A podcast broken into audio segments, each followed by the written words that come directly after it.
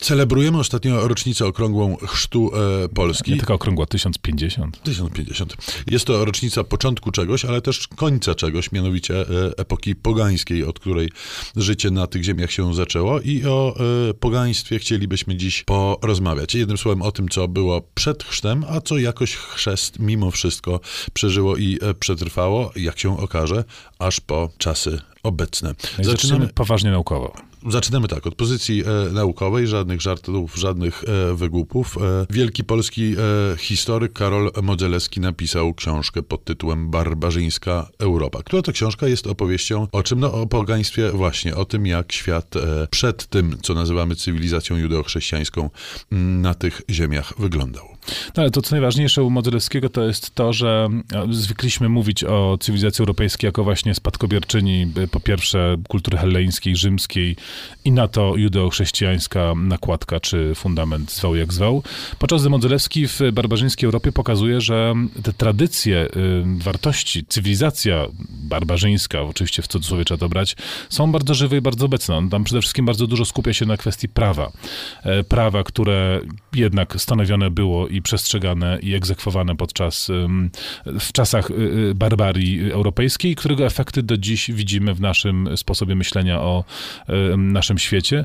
To, co jest też ciekawe z tej książki jasno wynika, y, to to, że czy to Germanie, czy to Słowianie, czy to inne pogańskie ludy posiadały jednak bardzo dużą wspólną bazę. Możemy mówić o pewnej wspólnej cywilizacji przedchrześcijańskiej i pewnych korzeniach, które, w których tkwimy do dziś. Tak więc świadomi tego, że w każdym z nas tkwi odrobina e, barbarzyńcy, e, zapraszamy do e, kolejnej lektury, do lektury o tym, z czego to barbarzyństwo się składało i jak wyglądał jego panteon. Jest kilka książek poświęconych mitologii Słowian. My proponujemy Andrzeja Szyjewskiego, Religię Słowian, która lat temu kilka została wydana w serii Mała Biblioteka Religii. To rzeczywiście bardzo przydatny, przydatny cykl i Szyjewski rzeczywiście w sposób Y, prosty, uporządkowany. To nie jest bardzo duża książka, nie jest też napisana jakoś szczególnie skomplikowana. Jest jakby przystępnie do czytelnika zwykłego skierowanego. Próbuje pokazać nam świat słowiańskiej mitologii, co jest o tyle, jak wiemy, trudne, że Słowianie nie pozostawili po sobie żadnych zapisanych dokumentów. Znamy nieliczne relacje, bardzo nieliczne relacje chrześcijańskich kronikarzy. Y, nie, nie znalazł się niestety żaden z nich, który naprawdę spisałby porządnie podania, czy zwyczaje, czy, czy wierzenia ludów, które nawracane były. W związku z czym jest to w znacznej mierze pewnego rodzaju domniemanie, ale jednak całkiem sporo poprzez komparatystykę, poprzez śledzenie tego, co później przetrwało w późniejszych epokach, daje się, daje się ustalić. Szyjewski konstruuje zarówno taką ogólną kosmowizję świata, jaką Słowianie posiadali, jak i potem pokazuje pewne konkretne elementy bogów, świat bogów, świat herosów, pewnych opowieści, których ślady możemy gdzieś tam znaleźć. I faktycznie wchodzimy w rzeczywistość, która z jednej strony jest bardzo egzotyczna, bo pewne elementy tego świata, wydaje mi się, są nam dziś zupełnie obce i nieznane, pewnie nawet większość, ale z drugiej strony rozpoznajemy w tej mitologii pewne bliskie nam poprzez bajki, legendy, baśnie czy tradycje ludowe elementy, które już całkiem całkiem na wyciągnięcie ręki się nam zdają. I takie niech będą fundamenty naszej wiedzy o e, barbarzyńskiej Europie i o e, czasach pogańskich, a po przerwie wrócimy do dalszych lektur.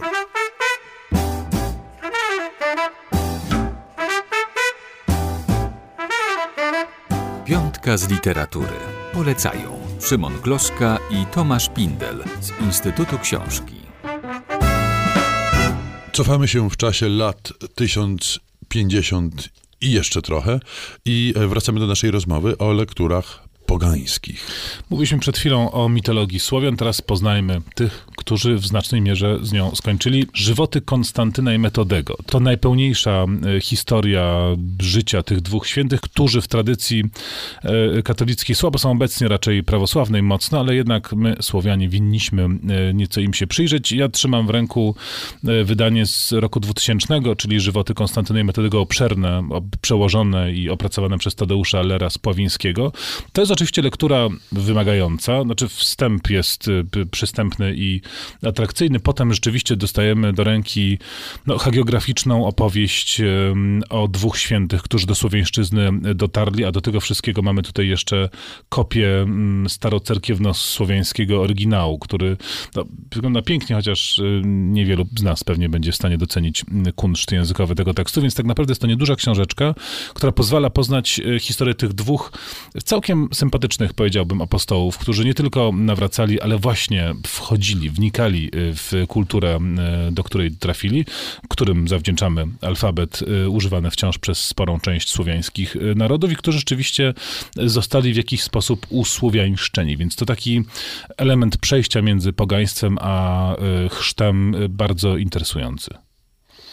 A teraz czas na e, leksykon istot i stworzeń, które chrzest polski przetrwały na szczęście i mieszkają obok nas w dalszym ciągu. Bestiariusz słowiański, stworzony przez Pawła Zycha i Witolda Vargasa, to e, alfabetyczny spis e, potworów, stworów i różnych innych dziwadeł, które nam mm, towarzyszą. To się nie potworów, tak despektywnie o nich mówisz, to są jednak stworzenia. Stworzenia, Istoty. tak. Często bardzo, bardzo przyjemne i dobroduszne. W ogromnej większości mam wrażenie, że nieznane i e, zapomniane. Pojawiają się tu a to strzyga, a to wąpierz, a to południca, a to rusałka.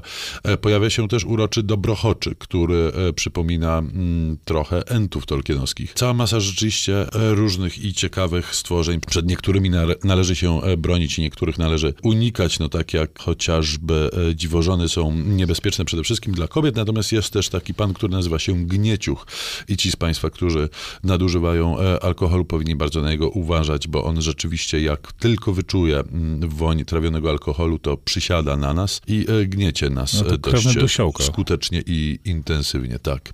Natomiast ja próbowałem jakieś ogólne wnioski wyciągnąć z lektury tej książki i jeden, który mi przyszedł do głowy, to to, że dobrą rzeczą jest smród, tak naprawdę, w naszych relacjach z tymi bestiami słowiańskimi, bo a to czarny bez, który jest taką śmiercącą rośliną, wiąże się z dobrymi chochlikami, a to kadzanie dymem, czy oczadzanie, tudzież inne nieprzyjemne e, wonie przed e, tymi groźnymi bestiami nas często bronią.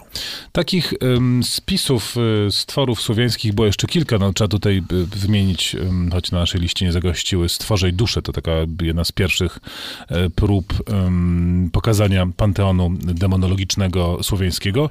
Ale jeśli chodzi o zasługi dla promocji słowiańszczyzny przedchrztowej, no to nie masz y, nikogo nad Janusza Christę i jego cykl komiksów Kajko i Kokosz, które, jak wiemy, rozgrywają się w świecie no, nie do końca określonym, ale jednak pogańsko-słowiańskim. I myślę, że jeśli dzisiaj w Polsce całkiem spora ludzi wie, kim był Swarożyc, y, tudzież Trygław, to zasadniczo dzięki Kajkowi i Kokoszowi właśnie. Tak, jest to rzeczywiście najbardziej e, skuteczny popularyzator pogaństwa na ziemiach e, polskich i jak biegają e, dzieci po podwórkach pokrzykując lelum polelum na przykład, no to wiemy na pewno, że znają to od Christy, a nie od nikogo e, innego. Christa na domiar złego z e, Słowian, e, pogan i tych niecywilizowanych, nieochrzczonych jeszcze mieszkańców ziem e, naszych uczynił e, postacie najsympatyczniejsze w swojej książce, a cywilizowani, mm, no tacy zachodem śmierdzący trochę zbójcerze są przecież mm, dość antypatyczni.